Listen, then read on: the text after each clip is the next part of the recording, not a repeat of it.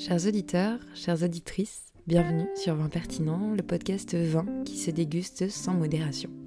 Je suis votre hôte, Victoria Landry, et aujourd'hui, en prévision de l'épisode Entretien à paraître la semaine prochaine, je souhaitais vous proposer un petit billet en lien avec son esprit.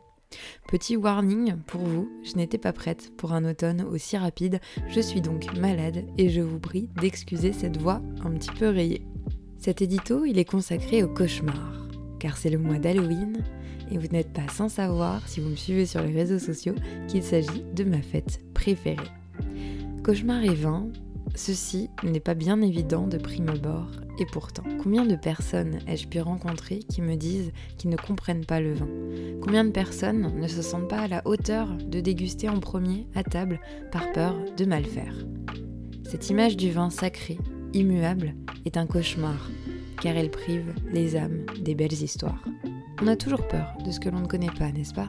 Et on a trop tendance à oublier que le vin est une histoire personnelle, de confiance en ses sens, son histoire, son propre rapport aux choses et aux odeurs qui nous entourent. La peur et l'appréhension se dégagent souvent de ceux qui n'ont pas été initiés, mais pas que, car la lassitude de ceux qui sont connaisseurs peut prendre le dessus également, et c'est un bien triste constat et une bien triste nouvelle mais je veux cet édito optimiste, car l'œuvre de l'instant qui est le vin devrait pouvoir toujours nous ravir les papilles, et dans ces moments de convivialité à la française devrait toujours pouvoir nous ravir le cœur.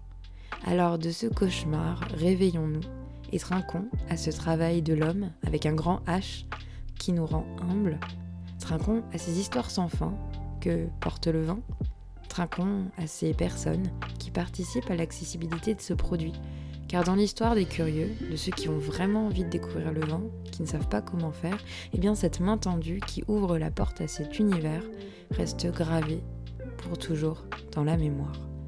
Nun quest bibendum, et maintenant, buvons, disaient les Romains. Et c'est d'ailleurs le fondateur d'une structure portant ce nom-là, Nuncest Bivendum, que je reçois la semaine prochaine. Il s'agit de Laurent Turel. Lui, il œuvre justement avec bonhomie à l'éducation des curieux à travers son club de dégustation. Alors bien entendu, le club de dégustation n'est pas l'unique axe de son activité, mais c'est celui sur lequel j'ai souhaité me concentrer lors de cette conversation. Son profil m'a été proposé par un ancien podcasté, Étienne Milleriou, vous savez, celui qui fait les savants cépages, et qui a surtout était Étienne, donc l'élève de Laurent, son padawan, si on peut dire.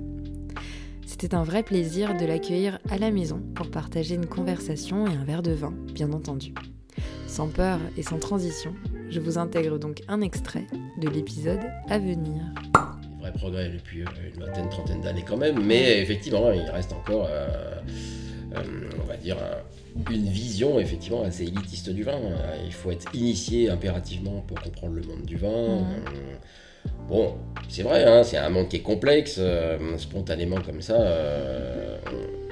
connaît pas grand chose dans le monde du vin, voilà, mais c'est pas le but non plus. Le but c'est d'abord de se faire plaisir. Le vin c'est pour se faire plaisir. Donc euh, c'est une boisson qui est pas obligatoire. Hein. L'eau c'est pour, euh, c'est pas forcément pour se faire plaisir. On peut, pourquoi pas, mais voilà, c'est pour se nourrir. On est obligé. Le vin non, c'est un produit de plaisir. Donc on peut juste simplement, et c'est ce que j'encourage à faire pour tout le monde, c'est juste dire tiens ça j'aime bien, ça j'aime pas. Au fur et à mesure vous allez définir un, style de vin que vous aimez ou pas. Et puis après si ça vous intéresse, on peut rentrer un peu plus dans le détail, mais on n'en a pas besoin quelque part. C'est mm. pas Déconstruire les idées d'un vin complexe, voilà le thème qui sera traité dans le prochain épisode.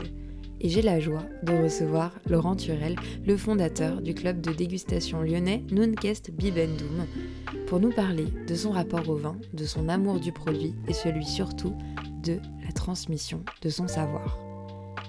Pour être sûr de ne rien manquer, ni le prochain épisode consacré à Laurent Turel, du coup le fondateur de Nunkest Bibendum, déconstruire les idées d'un vin complexe, ni tous les autres d'ailleurs, je vous encourage à vous abonner au podcast, à le noter et à laisser un mot si le cœur vous en dit et en parler autour de vous, bien entendu.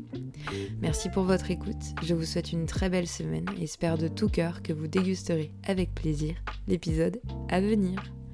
Santé